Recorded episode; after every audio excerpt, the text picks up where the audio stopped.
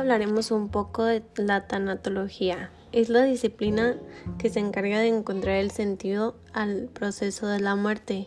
Los beneficios de usar la tanatología es afrontar, ayudar el duelo, el miedo y la desesperanza, además de dar plenitud a la vida antes, durante y después de la pérdida. Las etapas del duelo son la primera es la negación, la segunda la ira, luego la negociación, la cuarta es la depresión y la última es la aceptación.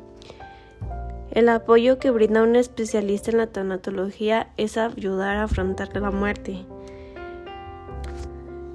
La participación de la enfermera en los cuidados paliativos es identificar las necesidades. ¿Y qué son los cuidados paliativos?